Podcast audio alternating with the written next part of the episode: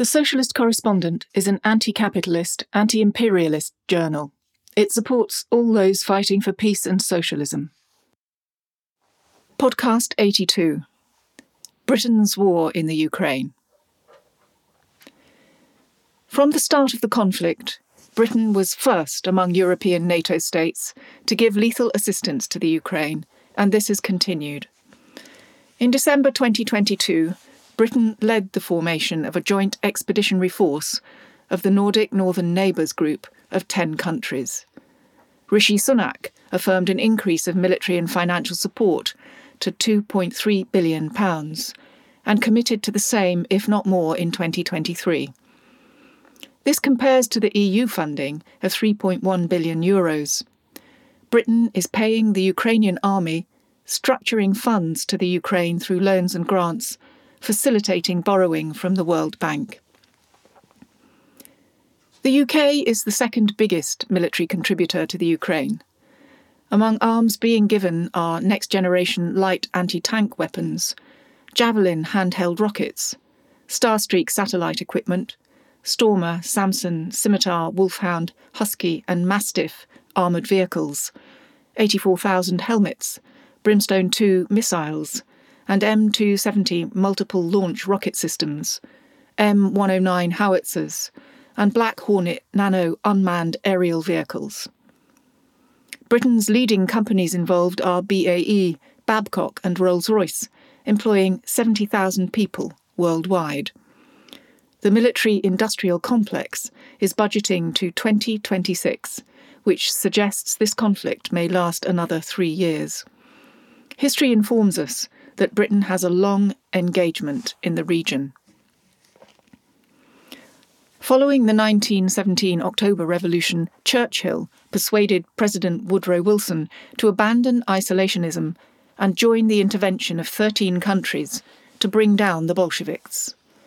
Britain sent troops to northern Russia and the Ukraine, collaborating with remnants of the Tsarist army.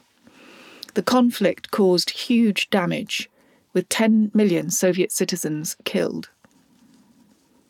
Dissatisfied by the failed intervention, Britain continued to undermine the Soviet government by assassination attempts on Lenin and other Bolshevik leaders. However, the influence of the British working class was instrumental in obliging the UK government to recognise the USSR in 1924. Trade and the League of Nations were important avenues for cooperation. Yet there emerged further attempts to subvert the Soviet Union. Following Hitler's ascent to power, MI6 enjoyed a cordial relationship, exchanging information on communism with the Gestapo till October 1937. It was at this time MI6 started backing the Ukrainian nationalist movement. In 1946, after the Nazis' defeat, MI6 continued to sponsor the underground movement of Bandera and his organization of Ukrainian nationalists operating in the USSR. Bandera's organization collaborated with the Nazis and murdered up to 100,000 Poles in 1943 an event condemned as genocide by the Polish Parliament and the European Parliament. The anniversary of Bandera's birth was recently widely celebrated by the Zelensky regime, including in a tweet from the Ukrainian Parliament. The Labour government issued work permits to 35,000 Ukrainian former prisoner of war who had fought against the Red Army. They became the core of the Anti Communist Association of Ukrainians, the AUGB, which established branches active in expounding Ukrainian nationalism. Prior to 2020, about 32,000 Ukrainian born British citizens, plus another 30,000, were registered with the AUGB and the Ukrainian Institute in London, supported by the UK Foreign Office. The latter was formed in 1979 by a Ukrainian priest, Joseph Slipky, who had served time in a Soviet jail for collaborating with the Nazis. The organisation has a well funded network in Britain. Their website offers details on how to contact MPs, councillors, the media, etc., to build support for the Ukraine. The Ukrainian Institute and the AUGB are members of the Anti Communist World Ukrainian Congress, and the European Congress of Ukrainians. Commitment to the Ukraine by Britain dates from 1993, when President Kravchuk visited London following Thatcher's visit to Kiev in 1986.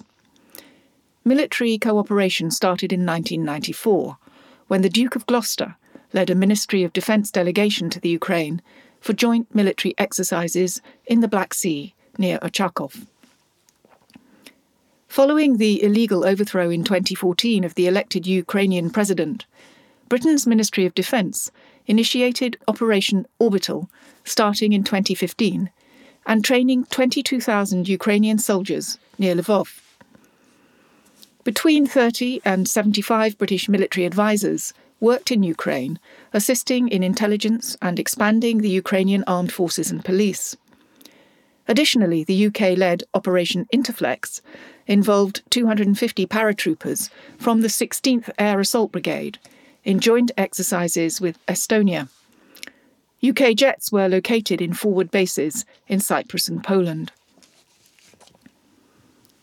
According to a former Ukrainian Security Service, SBU, officer Vasily Prozorov, quote, when Zelensky visited London, he secretly met with Richard Moore, the head of MI6, on the 12th of October 2020 and London proposed the training of officers for sabotage who knew English and Russian and had been trained at Russian military colleges. They established a UK military base at Ochakov on the Black Sea. No less than the US, British intelligence treat Ukraine as a colony, using territory for operations. According to Ukrainian Pravda, in the talks between Moore and Zelensky, three subjects were discussed. First, attacking corruption, taking control of the state apparatus, including courts. Second, the approach to Russia. And third, controlling Zelensky's circle. On the 21st of June 2021, an agreement was signed between Britain and the Ukraine on board HMS Defender at Odessa which specified the provision by Britain to Ukraine of missiles, two mine hunter vessels, and eight warships, as well as the building of a new naval base in the Sea of Azov. The following day, en route between Odessa and Batumi in Georgia, HMS Defender made an incursion into Russian waters of three kilometres when it was intercepted by two patrol boats and an Su 24 fighter plane, which fired warning shots across the Defender's bows. Accordingly, the boat left Russian waters. However, according to a BBC reporter on board, the crew were on action stations before they left Odessa. On the 27th of June, classified MOD documents were discovered that proved this was a planned event.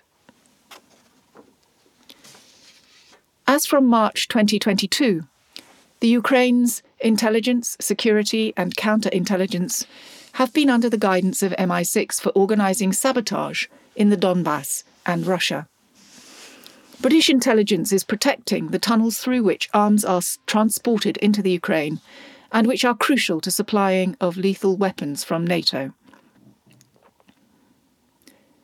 The UK has been suspected of being involved in several major operations attacking the Moskva ship, the Sevastopol naval base, the Crimea Bridge, and field operations in the Donbass.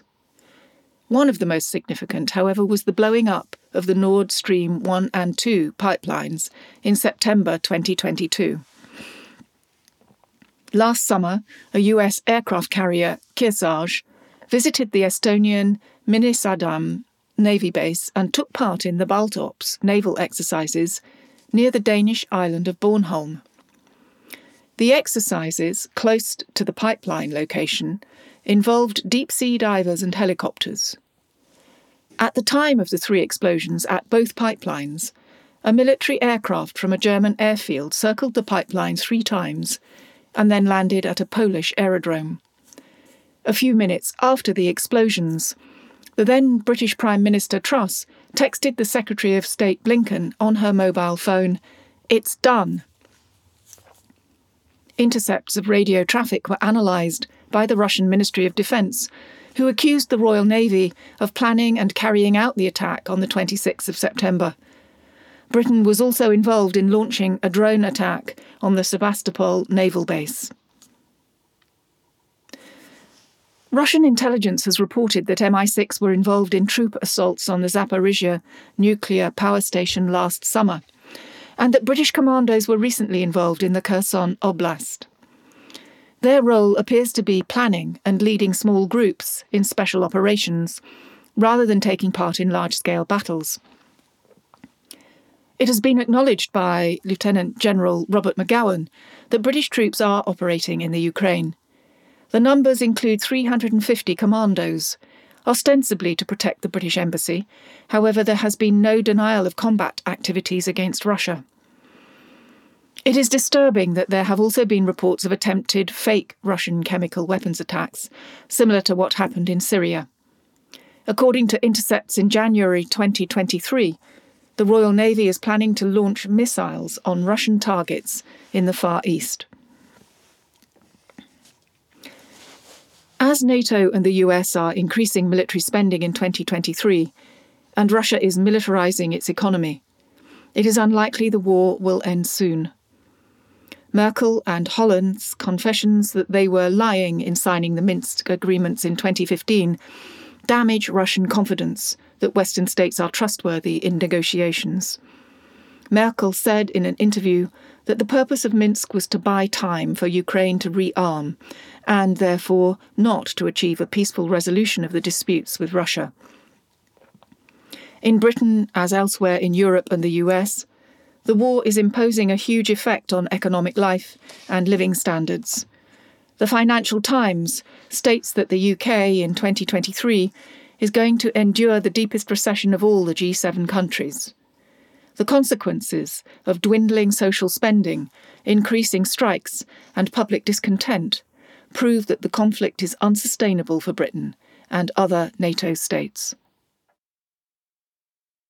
If you'd like to read more or to subscribe to the journal, you can do this via our website at www.thesocialistcorrespondent.org.uk.